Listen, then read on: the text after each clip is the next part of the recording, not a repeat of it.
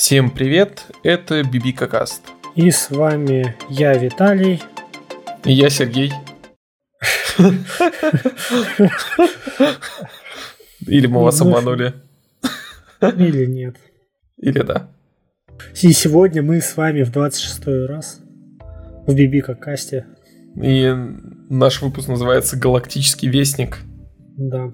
Было предложение на- назвать его «Галактическая братва», но когда-нибудь потом. Да, Не в этот раз. Не в этот раз. Чё, как у тебя дела?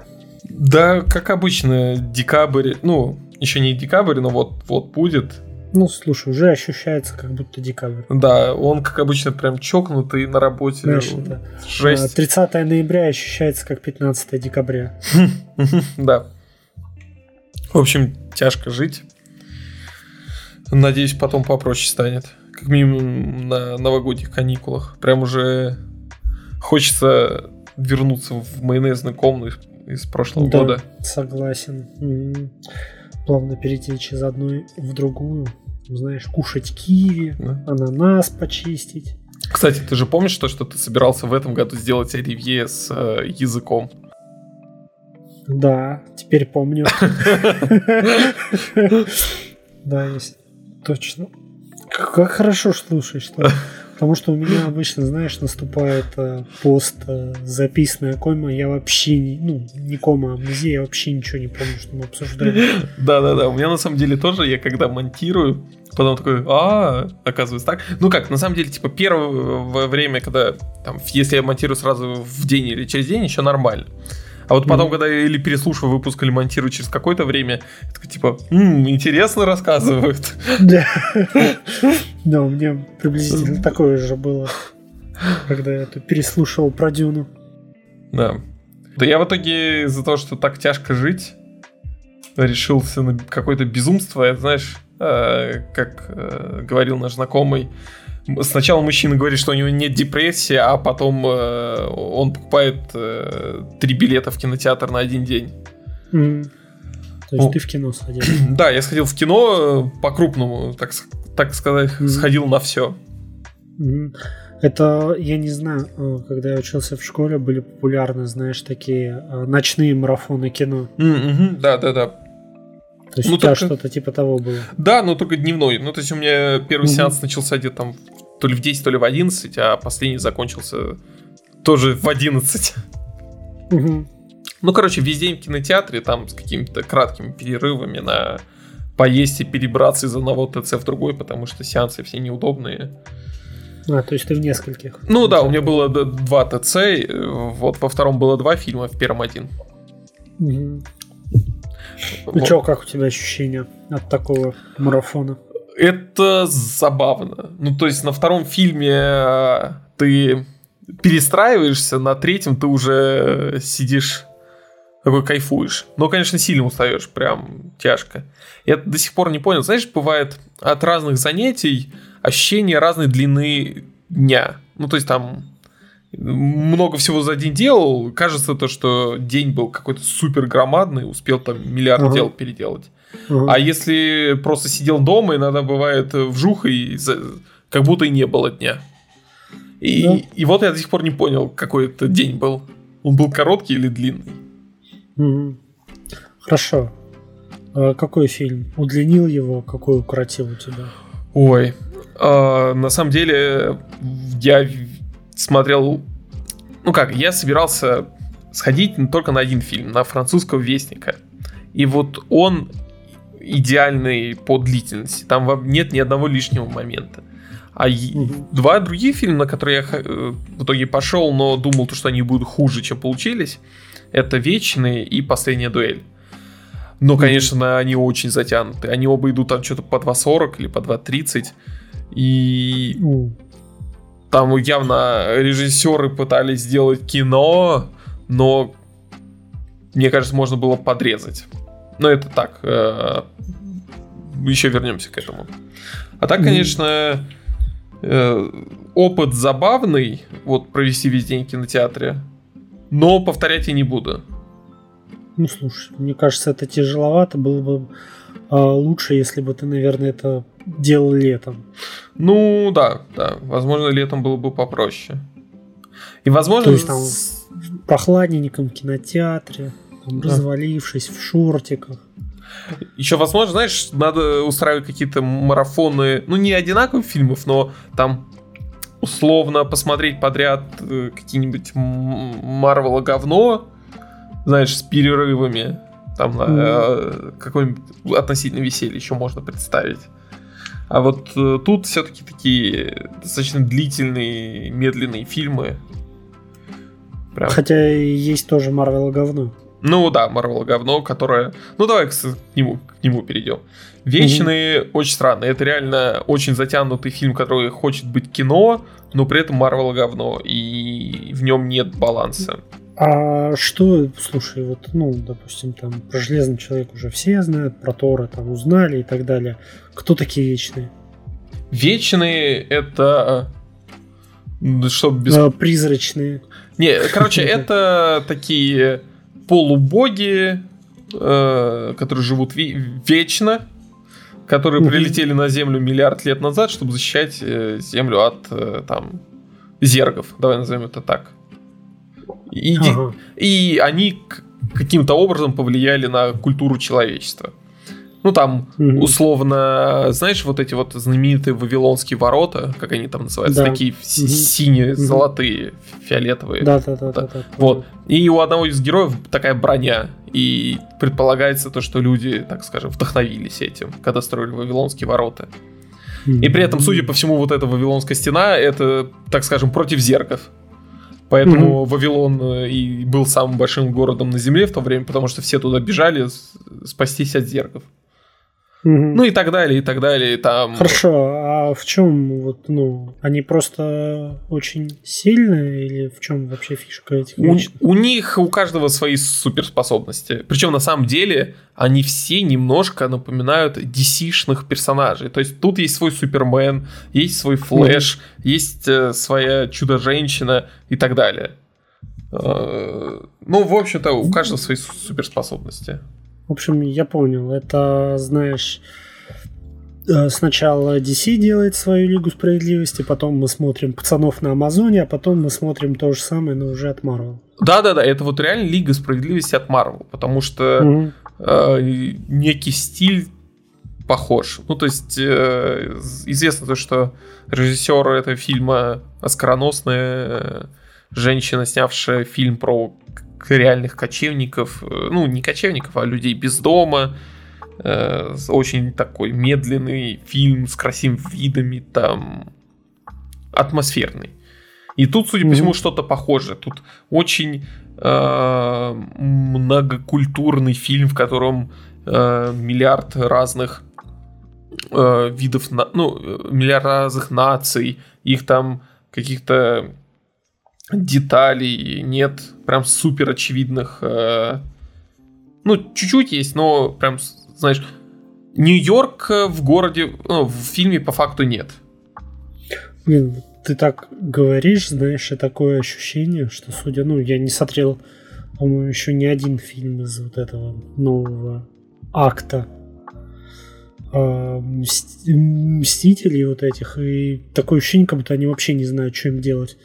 Ну, есть такое ощущение. Но вечные явно будут важными для будущего, потому что тут, скажем так, э, знаешь, есть фильмы Марвел такие приземленные и вот галактические. Mm-hmm. И mm-hmm. вот, собственно говоря, такой галактический, который задает э, какие-то крючки на будущее.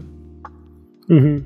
Ну, знаешь, там казалось, что Железный человек 2 тоже важный. Угу кто о нем сейчас помнит. Да. Поэтому отредконить можно всегда. Да. Ну... И та, так же, как никто и не помнит про второго Тора. Я в итоге, говорю, ожидал сильно меньшего. Я думал, фильм прям совсем плохой, а он оказался нормальным. Типа нормальный. Э, среднее Марвел говно. Да. На самом деле, мне сильно больше бы понравилось, если бы фильм был, ну, во-первых, э, меньше по хронометражу и там подрезали много вот такого вот задавания, устраивания кино. А плюс, если бы большая часть фильма происходила бы в прошлом, потому что тут есть флешбеки вот как раз на то, mm-hmm. как эти герои ну, там... Вавилон, да. да, да, и там на какие-то еще отрезки. И это вот самые интересные части, потому что они интересны визуально, что-то новое, в принципе, забавно посмотреть и предположить, как там они вписали героев в э, современ... ну, в, в существующую э, мифы, культуру и так далее. Потому что в итоге это забавная цепочка, то что есть реальный миф, на основе mm-hmm. реального мифа они делают героя, и внутри мира на основе реаль... ну, этого героя люди придумывают миф, который мы уже знаем. Хорошо, там есть Геракл? Нет, Геракла нет. Ясно. Скажем так, есть теория, то, что один из героев, э, так скажем, вдохновил миф о Геракле. И mm, миф о Гильге. Он и... тол- толчки драил? Почти. И миф, ну, на самом деле он там на Гильгамеша э, опирается история этого героя, но там много чего.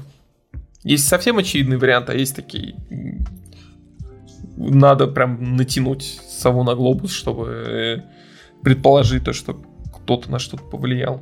Понятно. В общем, давай э, оценку по десятибальному. По десятибальной шкале. Ну давай, да, давай, давай. Типа в, в оценках нормального кино или Марвел говно? Ну, давай и так, и так. Ну, короче, по нормальному кино это типа, ну, четверочка. Угу. По Марвелу говну ну, пятерочка, шестерочка, наверное, так. Ну, учит. Угу. Ну, наверное, пятерочка. Вот, типа, середнячок. Неплохо, не хорошо, нар- нормально. Угу. В пределах ожиданий. Да. Хорошо. Че, давай тогда, фильм номер два. Да, фильм смотрел. номер два. Последняя дуэль. Э, Ридли Скотт, дед, сошедший с ума, который делает, что ну, он хочет знаешь, это, как сказать, дед, который сошел с ума, у которого иногда бывают э, вот, э, как проблески разума. Ну да. То есть, ну, например, «Марсианин» очень хороший. Ой, «Марсианин» очень хороший. Если честно, я когда узнал то, что это Ридли Скотт, я такой, в смысле? Он, ну, типа, умеет снимать до сих пор нормальное кино без всяких этих э, заскоков и всякой такой фигни. Потому что последняя дуэль, это вот он как раз вернулся к своему этому любимому жанру исторический эпос. Такой вот. Угу. И здесь, на самом деле, вот я тоже думал, что будет прям он. Совсем он куда-то поедет в, в край. Но тут фильм тоже нормальный, с большой проблемой с хронометражом, потому что история, ну, по, по факту в, в фильме три главных героя. И произошло там событие, и ну, вот... там, как я понимаю, Бен Аффлек, Мэтт Деймон и третий, да? Э, ну, на самом деле, э, этот Адам Драйвер, э, Мэтт Деймон и женщина, я не знаю имя актрисы. Ну, пусть будет кошка. Ну вот. И типа от, от каждого из них, э, ну, от лица из них показывается какое-то событие. Но mm-hmm. не полностью повторяется, а кусочками. Где-то оно чуть-чуть разнится, а где-то буквально чуть ли не это один в один повторяется. А, то есть вот этот метод ненадежного рассказчика, да? А, да, но на самом деле вот а, я ожидал, что из, там буквально в первые минуты фильма а, показывают, скажем, типа часть один, правда там вот этого героя. И ты такой, ну, угу. значит, будут две, э, две остальные правды, и в конце окажется то, что непонятно, кто на самом деле прав. И угу. это останется на это, на долю зрителей решить.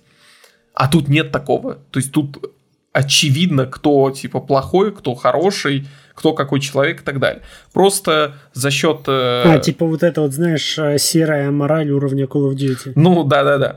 Просто, э, скажем так, э, легкий спойлер. Э, в одной истории ты видишь, как чувак видит себя очень таким честным, справедливым, прям рыцарем, а потом с других сторон видно то, что он на самом деле думает только о себе и на самом деле не, не такое воплощение все, всяких этих mm-hmm. э, хороших качеств, как он думает о себе.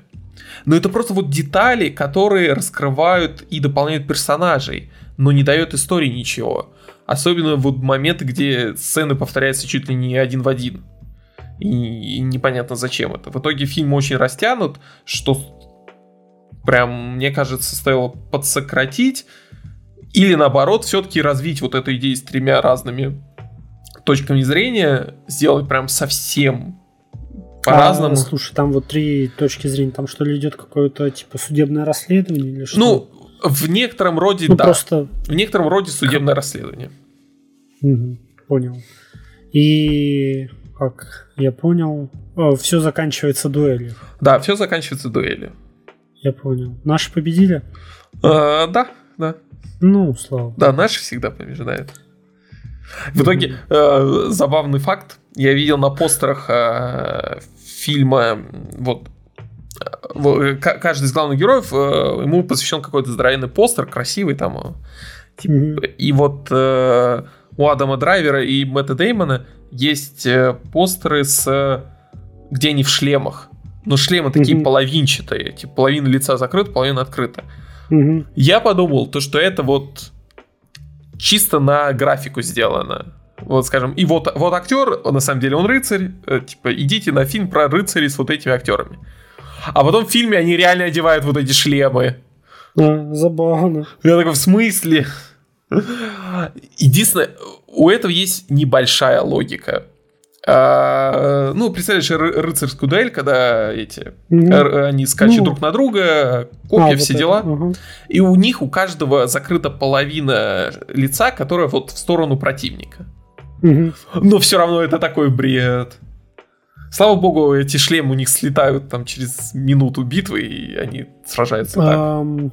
Слушай, а Мэтт Дэймон в фильме такой же урод, как и в трейлере, да? Да, да, да, он прям там урод-урод. С, с э, прической с 90-х или там нулевых.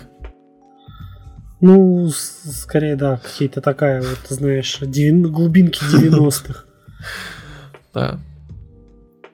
В итоге, э, если вот говорить об оценках, дуэли для меня, ну, 7 из 10. Вот. Угу. Хороший, но пересматривать я никогда в жизни не буду, и, скорее всего, через пару лет я о нем забуду, как будто его не существовало. Но все остальное, типа картинка, э, там зрелищность боев, э, актеры. Наверное, там смыслы, подсмыслы, да, отсылки к Библии. А, а, а, кстати, я вообще... Ну как, там чуть-чуть есть про религию, но нет отсылок к Библии, нет отсылок Серьезно? к Иисусу. Вот вообще. Странно. Ну, хотя, с другой стороны, ты же был там. Ну, скажем... Своего рода тоже отсылка. Скажем так, там э, есть небольшая повесточка, такая феминистическая, женская. Но с другой стороны, это из, исходит от режиссера, которому сколько уже лет и так далее, поэтому я не думаю, что это повесточка, это его ну, реально. Так, ам... Аммаш, да? Ну, э, э, его реально это волнует. Давай скажем так. Поэтому нормально. Ну, то есть это не выглядит противоестественно. А, я понял. При этом там на самом деле даже есть, так скажем, вторая... То есть это не выглядит как вот а, а, женская сборная в Мстителях финал. Ну, да-да-да. А, причем, вот опять же, вспоминаем Мстителей, там это не надо было. Там все персонажи женские так хороши, их все любят и да. так далее, а там бы это просто выпячивание вперед бесполезное. Ну, вот. А у Ридли Скотта, на самом деле, к вот этому феминизму, который такой, ну, там, современный... Здравый, да? Ну да, современный здравый вот посыл. У него еще есть такая подоплека о том, что на самом деле э, у всего есть своя цена в отстаивании своих убеждений. Угу. В этом фильм типа достаточно хороший. А в общем тоже хороший, но... Ну, затянут. Да. Ну, посмотреть можно. Вот. И последний фильм, который я больше всего хотел посмотреть, и который у меня прям восхищен, это «Французский вестник». Причем на самом деле, как выяснилось, э, он не называется «Французский вестник». Угу. Ты э, не знаешь его полное название? Нет, не знаю. Это... Э, я тут сейчас не вспомню, но это «Французский вестник», приложение к журналу, что-то «Канзас Вест Сан» что-то такое. Угу. То есть э, это прям название, так скажем, журнала.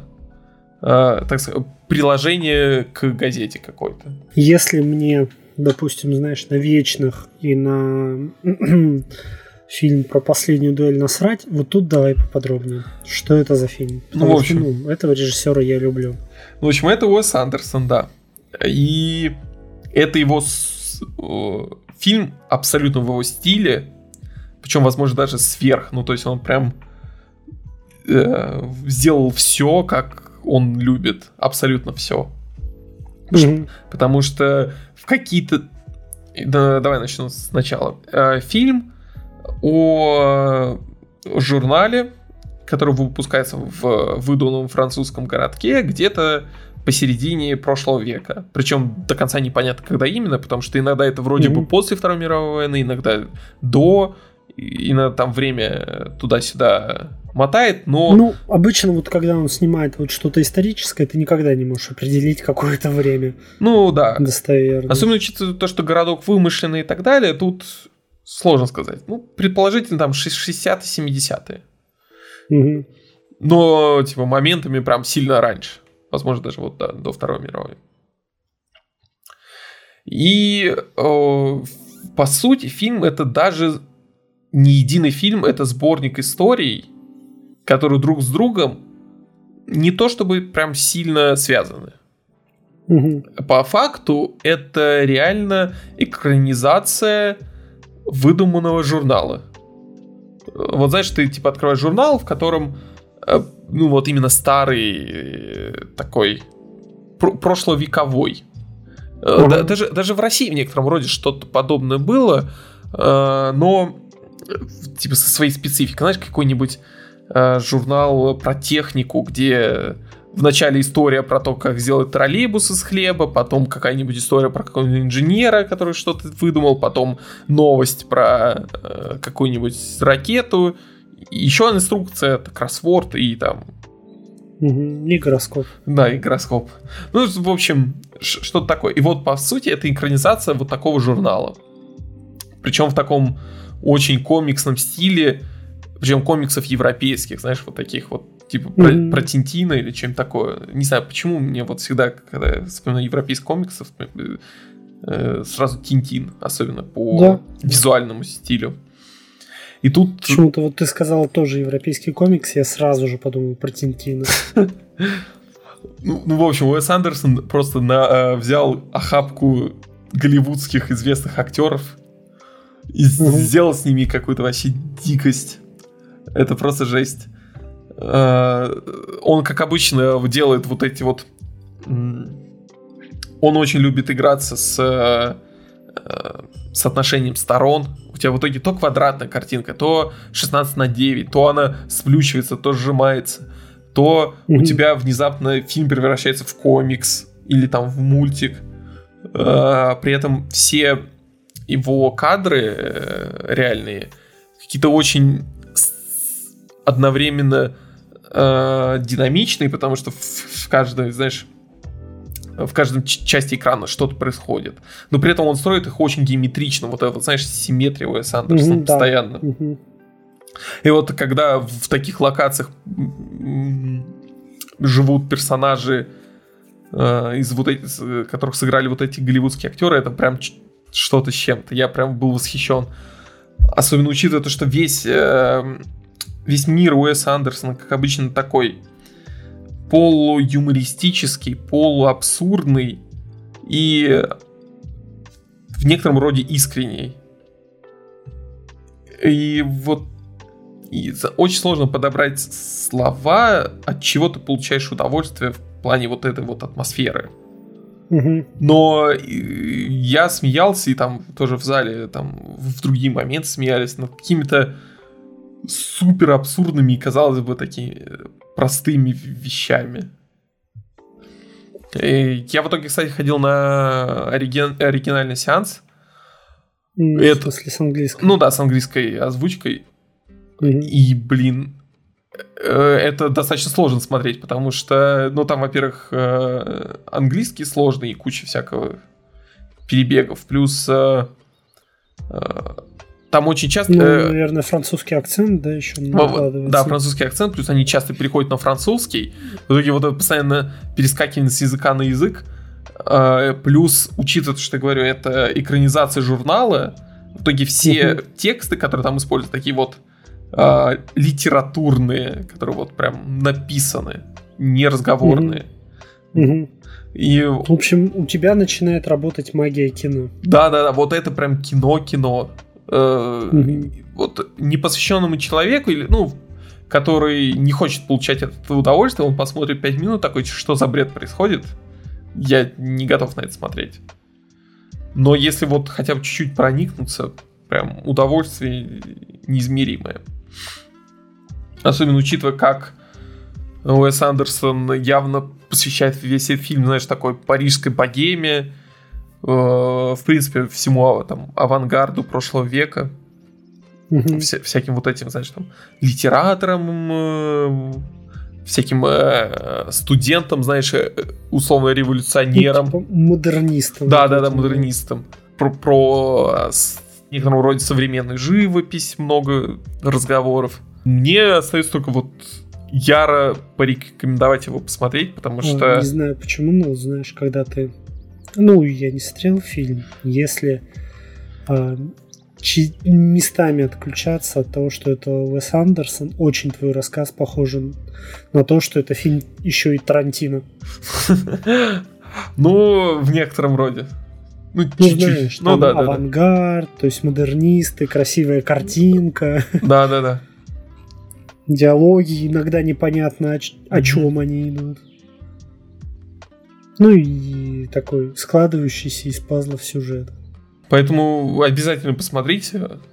Супер обязательно. Хорошо, давай, раз мы стали выставлять оценки, оценку а, вестнику. А, давай а, скажу так. Мне отель Гранд Будапешт понравился больше. Угу. А, типа Гранд Будапешт, допустим, 10 баллов, это тогда получается 9. Угу. А, но просто из-за структуры фильма. Потому что, знаешь, э, вот эта базовая тема, то что если в фильме несколько историй, то, скорее всего, какие-то тебе понравятся больше, а какие-то меньше. Угу. И в итоге ну, фильм да. выйдет таким, ну, типа, чуть более неровным. Ну, впечатление от фильма. А если в фильме одна история на весь фильм, то если она зайдет тебе, то и фильм прям будет угу. кра- крайне зайдет. И вот как раз Гранд Будапешт такая тема, то что там одна история, но она на протяжении всего фильма развивается, связанная и так далее. Но фильм очень похож на Гранд Будапешт в этом плане, поэтому если вам хотелось чего-то похожего, то прям обязательно. Да, тоже посмотрю. Обязательно. Только я еще, знаешь, хочу охотников за привидениями посмотреть. Mm-hmm. Я, кстати, mm. видел первые отзывы от э, всяких кинокритиков и так далее. Они говорили, то, что фильм э, получился хорошим. А потом пошли какие-то первые отзывы от зрителей, и там как-то наоборот фигня. А сейчас, да. э, в общем, непонятно. Наверное, надо смотреть. Ну, да, надо смотреть, но сначала я посмотрю «Охотниц». Я так не посмотрел. Ну, я не, знаешь, что-то последнее время охота вот, что-то такое. Покринжевать? Да, кринжевать. Я хочу, знаешь, убить себе ту часть себя, которая кринжует. Потому что это ненормально, когда кринжево тебе. А ты как отдыхаешь в это тяжелое время? Да какой отдых? В чем ты? Тоже работа, дом, работа. Одна отрада есть в моей душе. Это я говорил о том, что я очень сильно люблю. Нет, никогда. Расскажи. Никогда. Я просто обожаю Хейла. А. Запомни это. А, ты, наверное, хочешь спросить меня, а изменилось ли что-нибудь в твоей любви к Хейла? Я тебе скажу нет. Она только окрепла. Потому что недели две, да, назад. Ну да, наверное, недели две. Э, ну, выкатили вроде как в раннем доступе, говорят, в бете мультиплеер Хейла, но по факту, то есть это уже готовый мультиплеер, который, скорее всего, перекочует в основную игру. И даже на мультиплееры скорее накатит это обновление до компании. Да, буквально вот вот-вот должны, ну, относительно скоро находить компании, я прям очень жду. Особенно учитывая то, что последних роликах было все хорошо, и там всякие игражуры и тому подобное хвалят компанию за геймплей. Мгм. Там вроде бы есть вопросы к открытому миру, но как обычно. Посмотрим, что будет. Ну, да. В общем, поиграл, да и мы вместе даже Мгм. играли в, в мультиплеер Хейла, и это просто бомба. Мгм. А, вот знаешь, это тот случай, когда э, разработчик понимает, что не нужно трогать то, что и так очень хорошо работает. Мгм. Потому что базовый геймплей это ну, стандартный арена-шутер, где все на равных играют. Да-да-да, без всяких этих прокачек и тому подобного. Ну, то есть есть прокачка, но она чисто косметическая. Ну да, космический, да, потому что геймплей, геймплейное все на карте. Да. Как вот ты раньше заходил в Quake 3, у тебя ты появляешься с пулеметом, бегаешь по карте, собираешь пушки, так и в этой игре ты появляешься с э, винтовкой, с пистолетом, и дальше ты уже собираешь те орудия, которые тебе больше нравятся, чтобы воевать. Где э, сравнивая с Battlefield, по-моему, если сейчас в Battlefield тебе нужно минут пять бежать, чтобы началось веселье, тут ты уже рождаешься для того, чтобы вот оседлать это веселье. При этом говоря о Battlefield, в закрытой бете Halo я пробовал только обычный режим десматча, и он был хороший, я уже о нем рассказывал. То вот э, после релиза, так скажем, Мгм. отк- открытой беты, что на Да. самом деле релиз, э, там есть режимы на сколько, на 16 или на 32 ч- человек? А. На 16 вроде бы. Они на 24? Или на 24. 12 на 12, по-моему. Да, да. В общем, по 24, чел- 24 человека матч. Там с техникой, карта достаточно обширная, но не супер. И вот на этих картах э, вот Battlefield Moments и, в принципе, вот ощущение какой-то битвы больше, чем в последней батле.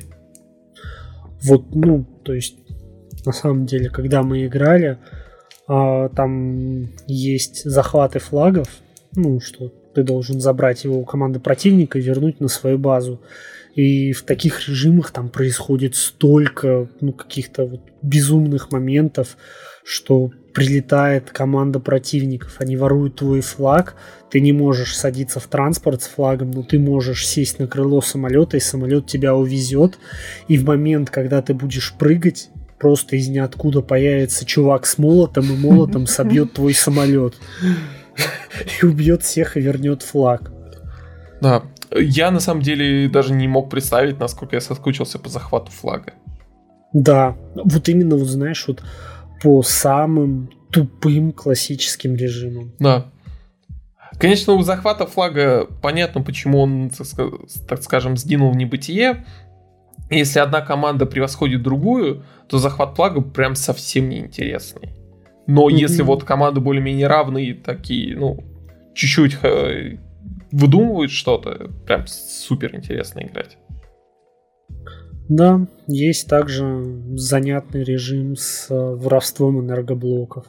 То есть э, у вас есть 5 ячеек на своей базе, которые вы должны заполнить. И в случайном месте на карте вот, ну, спаунятся энергоблоки, вы должны а, забирать их на свою базу и не давать забирать их у противника. При этом вы там можете воровать эти энергоблоки у противников и относить к себе.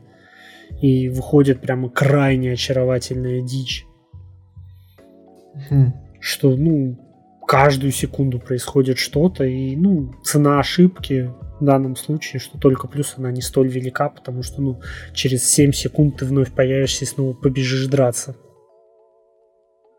Это, то есть, э, супер весело. Я не очень любил вот, мультиплеер Хейла. Ну, возможно, потому что, знаешь, одному не так весело играть. Но в компании это прям, ну, игра просто расцветает. Когда вы там стаком из четырех человек Это прям очень круто. И один, когда играешь, даже вот приятно зайти в режим, где ты просто играешь 4 на 4. То есть прям вот классический такой реально шутер, какой-нибудь десматч и так далее. Там, конечно, плотность боев уже не такая, знаешь, жесткая. То есть там у вас 4 а, на 4 вам нужно сделать 50 убийств за 12 минут, в отличие, по-моему, от 100 убийств за 10 в Call of Duty. И вы можете этого не достичь, но будет прям плотный бой, то есть ты не будешь скучать в течение этого времени, но битвы, они будут такими размеренными, и это крайне удивительно, знаешь, как игра в зависимости от режима может себя по-разному проявлять. Угу. Я просто в восторге. А когда я играл в новую батлу 2042, взял в геймпассе. Ну да, там... Есть этот EA Play. Угу, да, trial. На те 10 часов, что ли? 10 часов. Я поиграл, по-моему, час, и мне было очень скучно. Угу. Вот я видел про батлу обзор Дениса Карамышева. У него очень угу. э, меткое замечание о том, что это отличный Just Cause Online, когда, типа, если постараться, ты можешь страдать какой-то полной фигней, типа, летаешь на крюке, э, летаешь на вингсьюте, закидываешь C4 на танке, в общем, э, гоняешь на вот этом судно-воздушной подушке, которая умеет летать mm-hmm. в итоге из-за бага физики. Там тупо снайперишь, в общем, страдаешь фигней и развлекаешь себя сам. Вот, mm-hmm. вот это работает хорошо. Uh, поэтому Just Cause Online отличный. А вот Battlefield прям говно-говно. Тут просто, мне кажется, еще вот проблема, что там в два раза же увеличилось количество игроков, по-моему, с 64 угу. до 128. Да.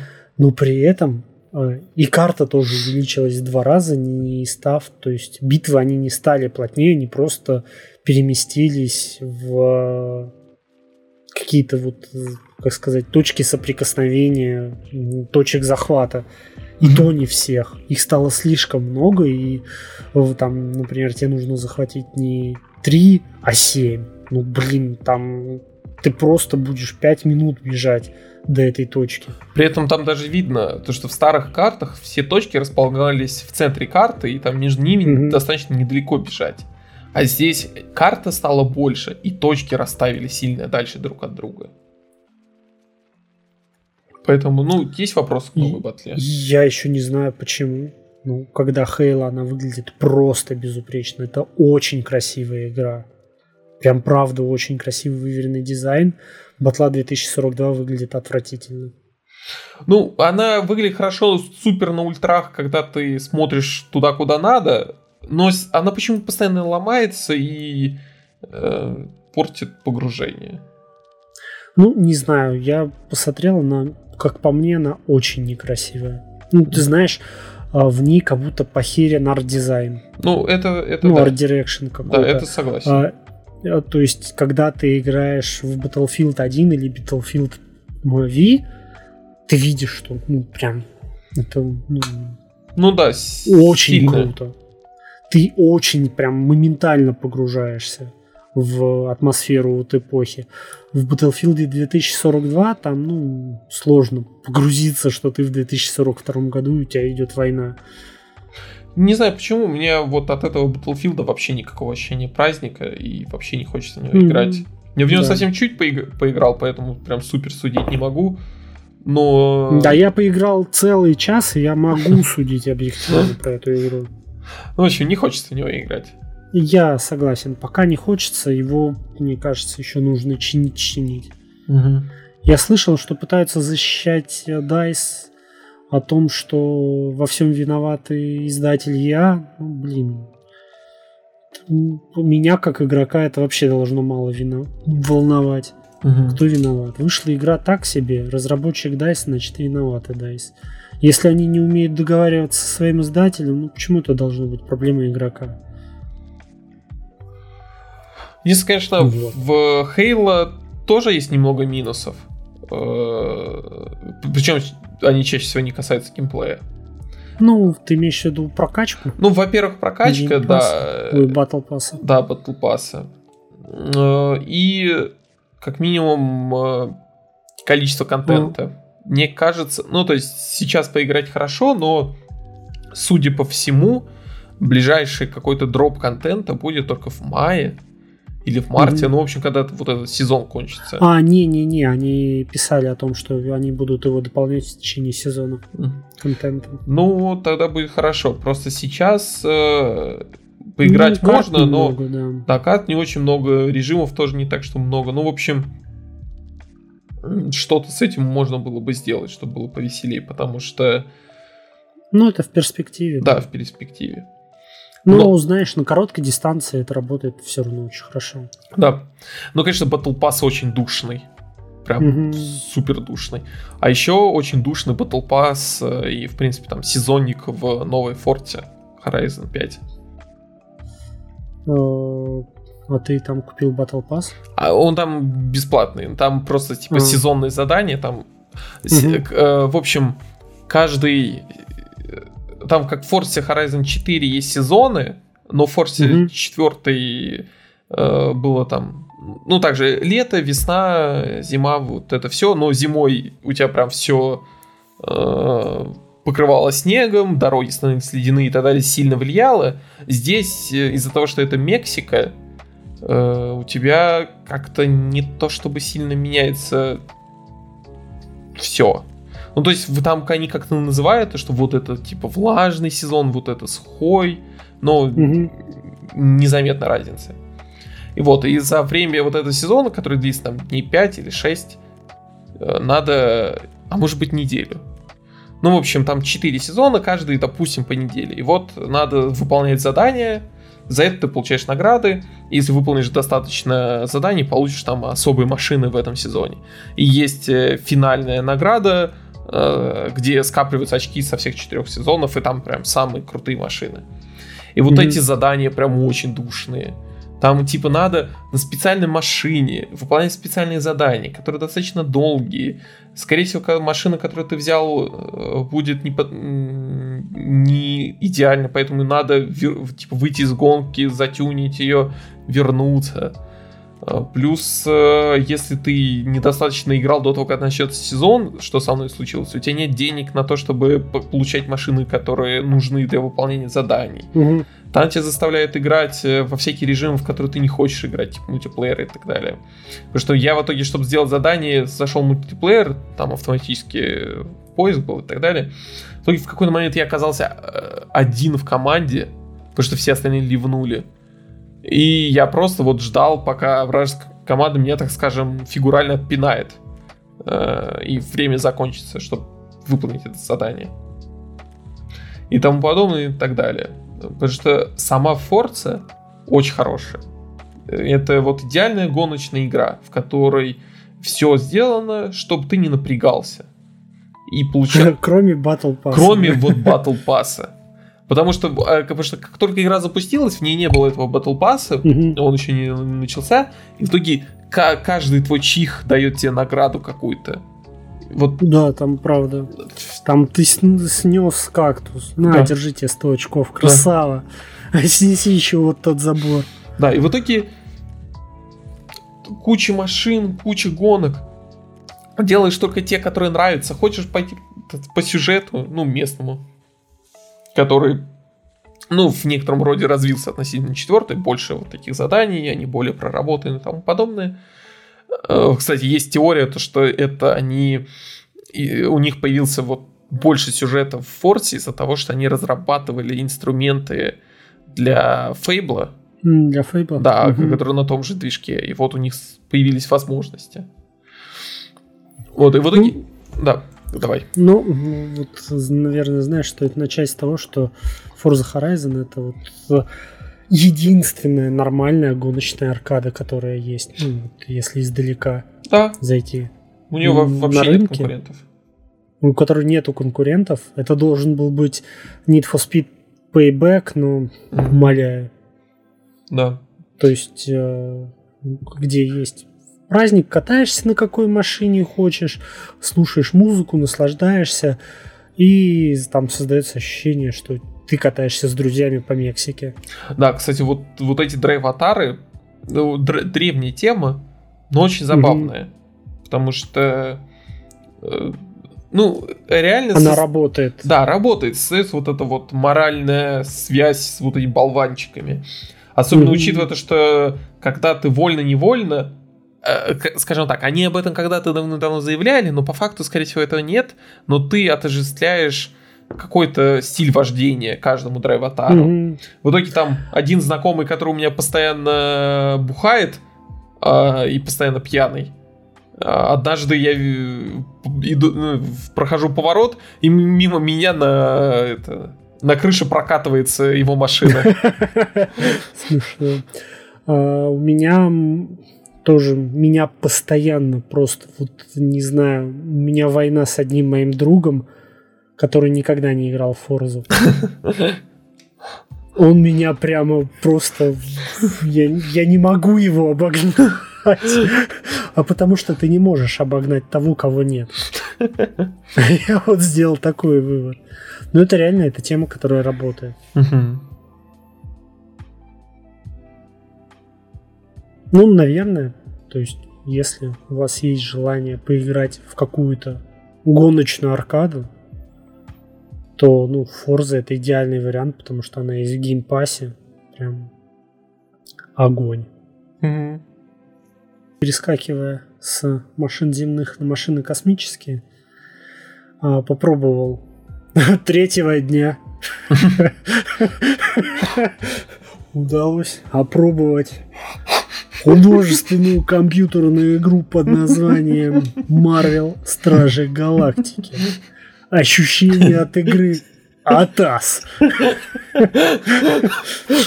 Все, как говорится, на правах рекламы. Команда старых рецидивистов путешествует.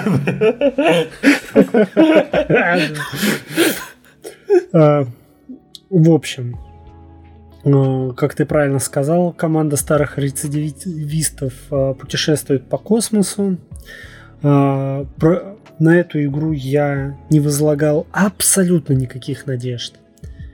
Вообще, то есть относился к ней со скепсисом, Э, не знаю почему, она выглядела очень странно, но когда увидел, что есть на нее скидочка, я подумал, что ну а почему бы и не попробовать. Вроде у нее такая приятная пресса, игроки вроде ее приняли неплохо, решил попробовать. Остался крайне доволен. Э, по сути, это одна из историй про стражей галактики, которые а, пытаются немножечко разбогатеть на контрабанде, в результате чего они ввязываются в историю эпических масштабов и спасают галактику. Угу. Собственно. Ну, звучит как классическая. Классические да. стражи. А, да, то есть это мы видели уже в, в киновселенной Марвел. Приблизительно вот то же самое. Но здесь нужно учитывать, что за основу берется лор не который писался для киновселенной, а более комиксовый. То есть там одним из фактов является то, что Дракс убил Таноса.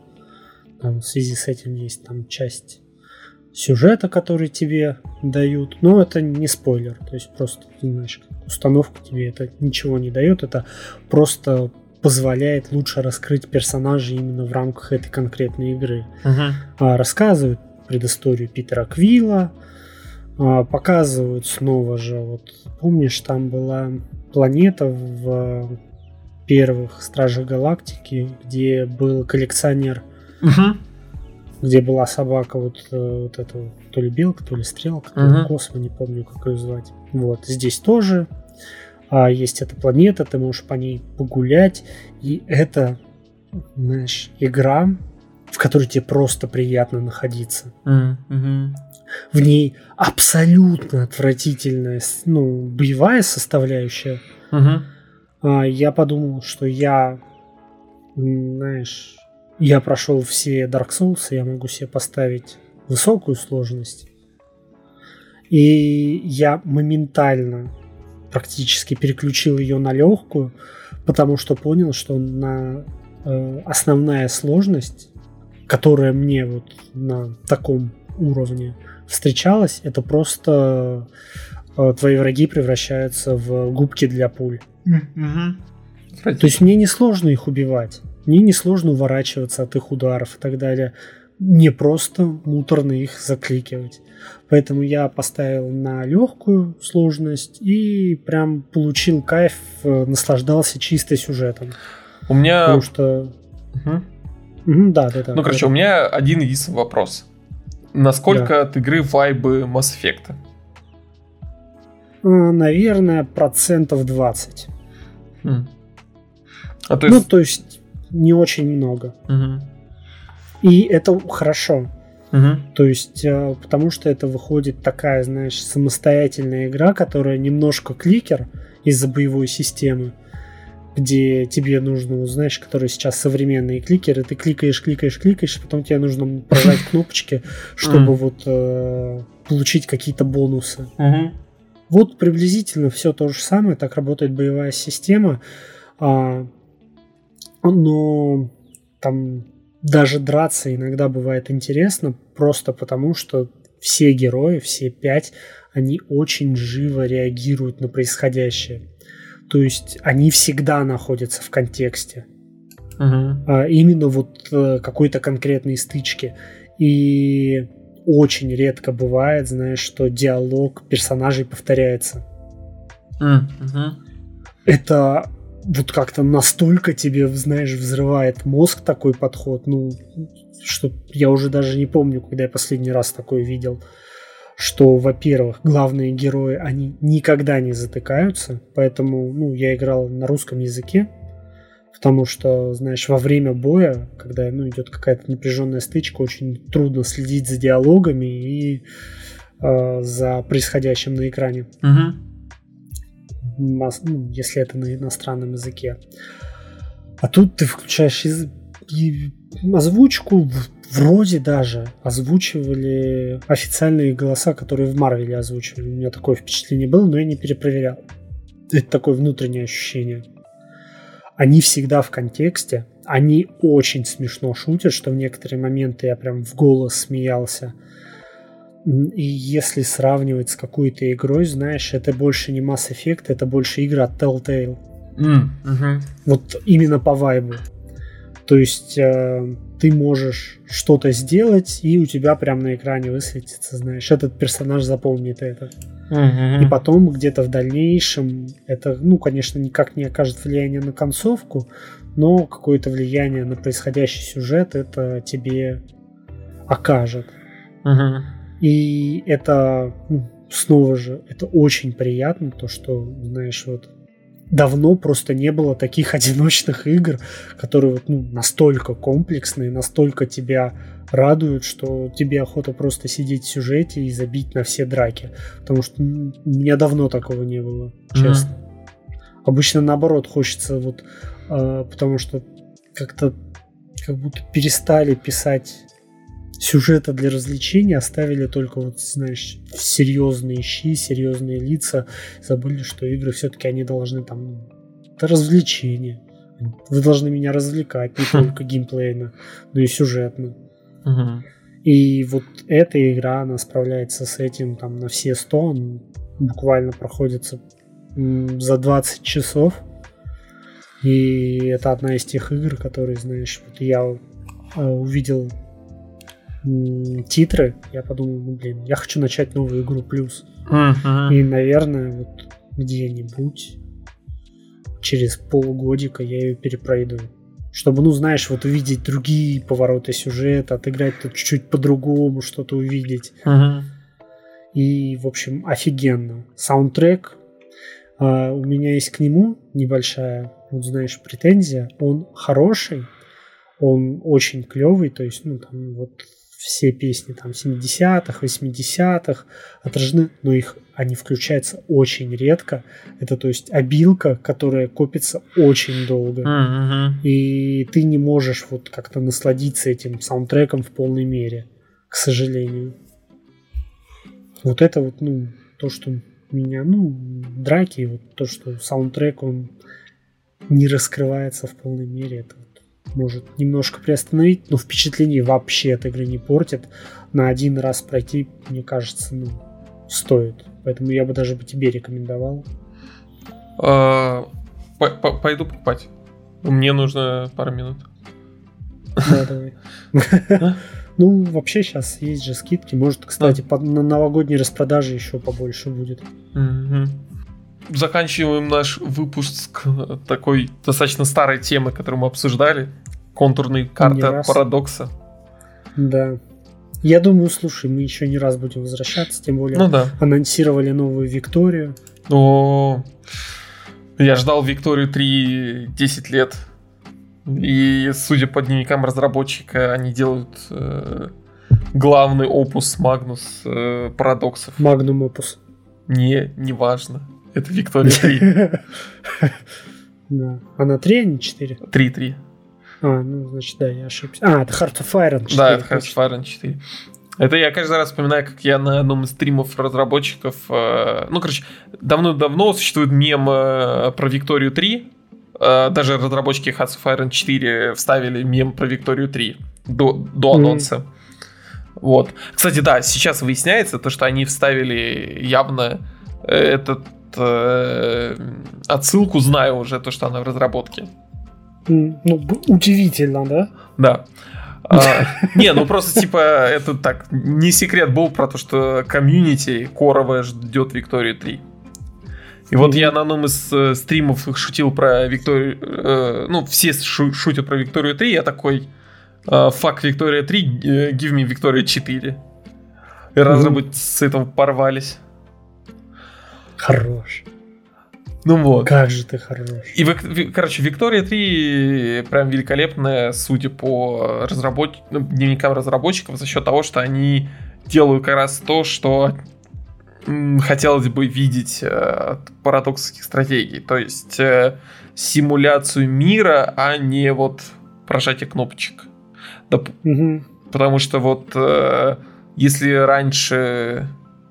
А мне кажется, мы это обсуждали. Неважно. Да, мы это с тобой обсуждали, но неважно. Неважно. Главное, я говорю, то, что они симулируют э, условия, благодаря которым что-то произойдет. И, например, э, в последних дневниках про войну было то, что э, тебе не надо будет двигать э, войска руками, в принципе. То есть вся твоя задача как главнокомандующего будет подготовиться к войне, распределить, знаешь, офицеров, командный вот штаб, угу. распри... угу. и распределять ресурсы между фронтами. Блин, офигенно, уже хочу. В итоге как бы побеждать mm. будет э, государство, которое лучше экономически подготовилось и так далее. Mm-hmm. Ну, все как в, это, в Первой мировой. Вот. И, и вот говоря о контурных картах, недавно вышло дополнение к Hearts of Iron 4. Это стратегия про Вторую мировую. И э, за, забавный факт. Я хотел э, про него рассказать в разрезе Elden Ring. Короче, не это, не выпуска без Elden Ring. Угу. Э, ну, в общем, а помнишь... Я увидел э, забавную шутку, что знаешь, а как может игра выйти хорошей, если в ее названии есть ел день?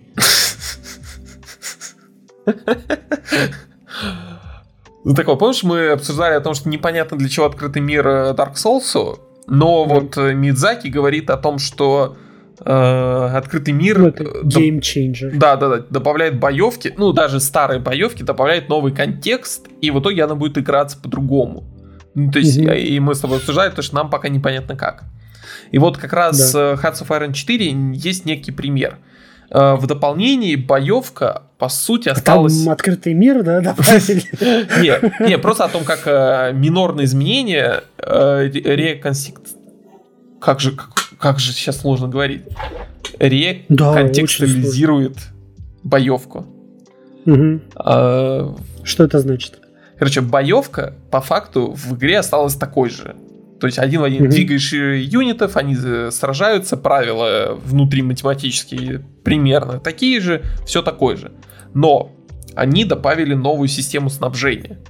Как было раньше, у тебя юнит находится где-нибудь э, под Брянском, и от Москвы к нему, в зависимости от уровня инфраструктуры, тянется снабжение. И вот он, в зависимости mm-hmm. от этого, у него необходимый уровень. То есть, если он сидит где-нибудь в горах и далеко, у него там плохой уровень снабжения. И он, типа, хуже воюет. Здесь, по факту, осталось то же самое, но припасы движутся не просто по всей территории, в зависимости от инфраструктуры, а по железным дорогам к специальным хабам снабжения. И, и соответственно, вот эти хабы снабжения уже развозят ресурсы вокруг на конях или на там, грузовиках. И уровень снабжения зависит не только от э, где находится юнит, но и от того, как к нему едут припасы. Потому что там по какой-нибудь плохой железной дороге а, тянутся припасы в какой маленький хаб, то вокруг все будет дохнуть. Или если у тебя нет грузовиков, э, то тоже припасов будет не хватать. Даже если у тебя там все отлично э, в остальном.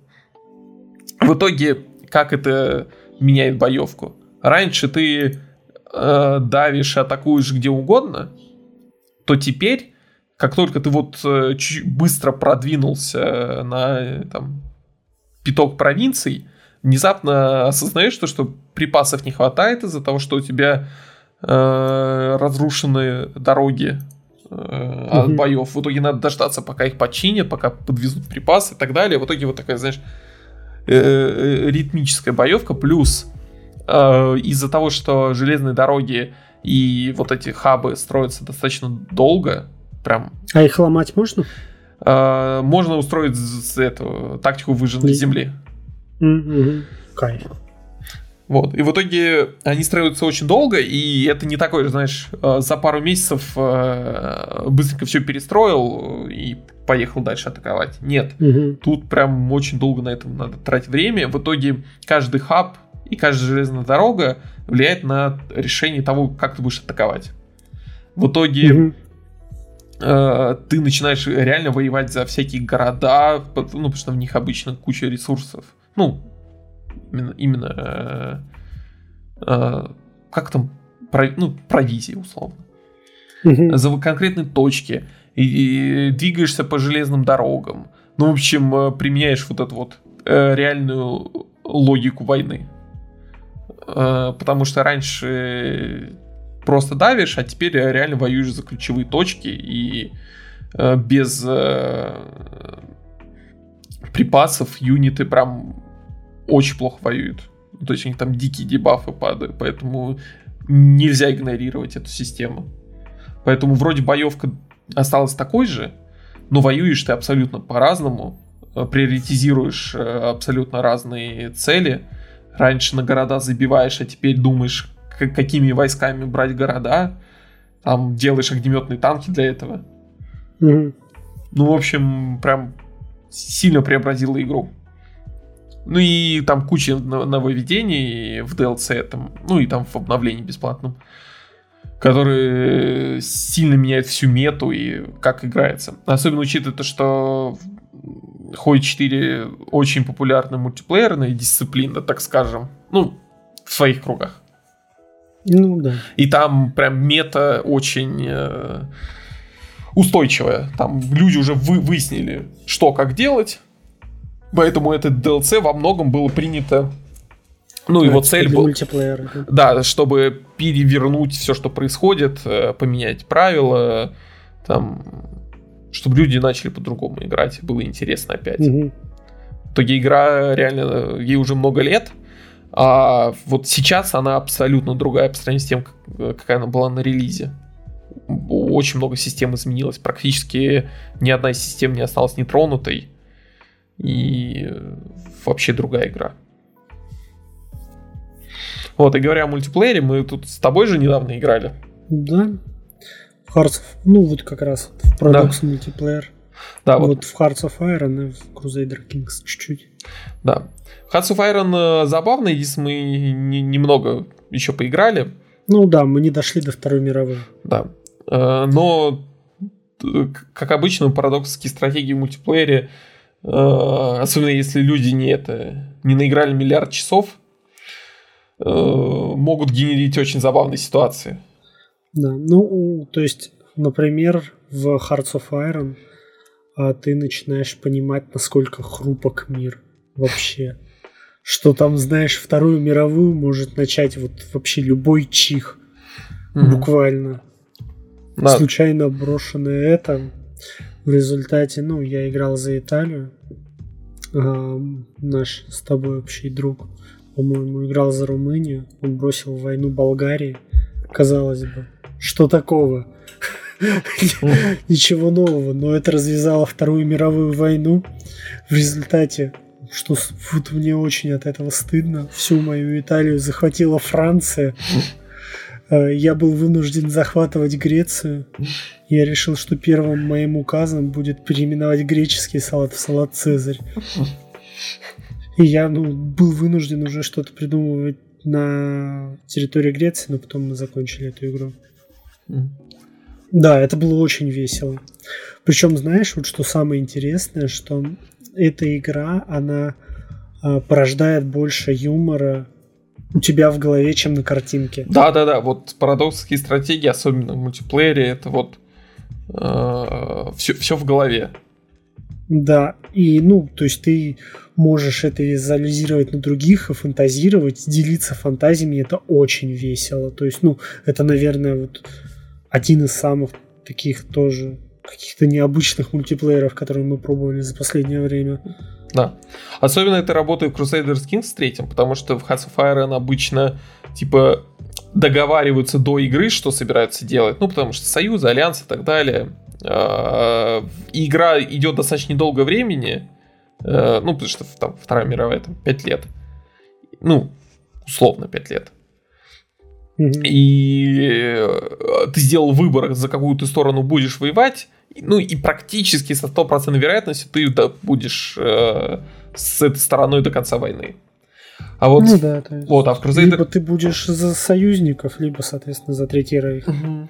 Вот, а вот в Crusader Skins 3 он долгий, и каждое дипломатическое решение такое не навсегда, а реально очень-очень на время. Ну, поэтому, в моменте, да. Да, поэтому все постоянно меняется, и вот из-за этого генерится куча событий, и когда там э, я попытался за это ограбить э, нашего друга, он из-за этого разозлился, объявил мне войну, а я заранее догадался о том, что будет происходить, поэтому э, в, в союз вступил э, с там, соседним государством, в итоге мы вдвоем его развалили, и в этот момент ты присоединился к войне, потому что мы поженили наших детей. Да. А, я находился очень, ну, довольно-таки далеко от э, них. Мне пришлось там, ну, через пол Африки идти, чтобы тоже немножко оттяпать кусочек от друга. Да, в итоге маленькая победоносная война для нашего друга оказалась э, распилом с трех сторон. Да. Еще было забавно, что э, в Crusader Kings 3, как скажем, то, как ты играешь, очень много зависит от твоего правителя. Угу. Каким он вырос. То есть, если он вырос крысой, то ну, ты будешь играть в крысу. Если он вырос доблестным воителем, то ты будешь просто ну, захватывать все свои ближайшие государства, разграблять и так далее. Да, просто... Я со- угу. создал персонажа крысу, и я решил вот этого своего друга, который шел на тебя с маленькой победоносной войной, я решил его убить интригами. А, дал, я решил подарить ему персонаж отравленный ковер. Он такой, в смысле? Какого хера ты мне что-то хочешь подарить? А, и, ну, он меня раскусил. Я подумал, ну ладно, когда попробую убить другого друга. Но я не посмотрел, что у него не было наследников, у меня было 10% шанса на то, что, знаешь, вот эта интрига убийства сработает. Uh-huh. И она сработала. Я не думал это. И, ну, у него нету наследников, он просто выбыл из игры и остался наблюдателем. А мы играли там минут 15 буквально. Тогда я решил, ну ладно, раз мой первый друг раскусил мой план, я сначала знаешь, трахну всех королев в округе, чтобы у них были от меня дети, а потом трахну его жену. И, в общем, мой план почти осуществился, но потом пришел ты, и мы начали вот новую игру. Да, у, меня, у нас же тоже так вышло, то, что я был интриганом, В итоге как раз вот наш друг хвастается о том, сколько у него много детей родилось, уже 10 штук с начала игры. И тут его главное это э, правитель умирает от случайного убийства. Даже не знаю, кто это сделал. И у него правителем становится там десятилетний ребенок, который ничего не может. Да, и он же хотел тоже проводить всякие завоевательные да. войны, а он даже не может вести политику за ребенка. Да. А у тебя как раз персонаж воин, поэтому я приглашал тебя захватывать других эти. Э... Да, я так и понял. Да, и, и, и, и давать деньги за это. Ну, там же мне как раз нужны были деньги, потому что я находился в полной заднице в этом плане. Да, поэтому идеально. Но вот это вот э, в СК-3 работает как раз за счет того, что сначала не договариваются и начинают друг другу мешать по факту. Ну, как-то взаимодействие. Поэтому вот это вот есть активная дипломатия. Если хотя бы примерно договориться о том, что давайте там не убивать друг друга, то будет э, чуть менее интересно с точки зрения вот непредсказуемости. Ну да, какого-то хаоса. Но зато можно будет хотя бы нормально поиграть, так скажем. Да, да. То есть можно будет сделать там ну, нормальное какое-то государство. Там же, по сути, никто не мешает вам договориться и создать единое государство, где кто-то будет королем, а вы будете там угу. сюзеренами. Да, да, да. Вассалами, вассалами. Ой, вассалами, да. Да. Договорился. Ну да, вместе объединить что-нибудь там, быть родственниками. Угу. Что тоже, по-моему, очень круто. Угу сделать трех братов-акробатов, например. Да, и реально там три брата, ну, ну править одним государством. Да, Офигенно. Чур я отыгрываю Иванушка, дурачка, который будет ездить на осле и там всякой фигней страдать. Ну, ну, в общем, парадоксовские стратегии в мультиплеере очень забавные. Единственное, на самом деле, очень маленький процент от общего числа игроков э, вообще заходит в мультиплеер хотя бы раз. Причем... Да, ну, это правда. Причем в последних их играх это очень просто сделать. Потому что в старых было много проблем с э, коннектом, доступностью DLC, и, в общем, много проблем было. Сейчас это реально два клика и все просто. Угу. Да, мы прям очень быстро законнектились. Поэтому, если вы играли в продукторские стратегии или играете в сингле, то стоит попробовать мультиплеер, залететь хотя бы раз. Согласен. Ну, предлагаю по чуть-чуть с тобой сворачиваться. Да. С вами, как всегда, был Бибика Каст. Спасибо за то, что нас прослушали, а также спасибо нашим патронам. Да, большое спасибо. Ваш вклад позволяет э, этому подкасту существовать. Особенно учитывая то, что вы у нас в долгу. А, потому что... В неоплатном, да. Да, потому что мы, мы же договаривались. Один доллар, одна минута. Поэтому мы, мы как бы ждем отплаты, так скажем. Денежки капают. Ну.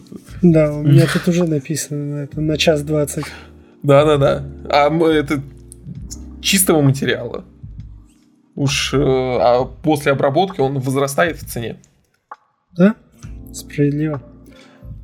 Поэтому вам стоит задуматься о своем поведении. Ну, все равно большое вам да. спасибо. Большое спасибо. Да.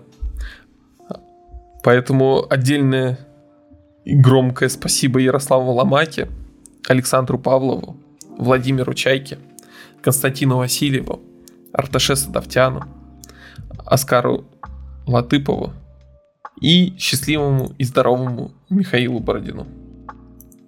Да. Всех вас любим. Всем пока. пока.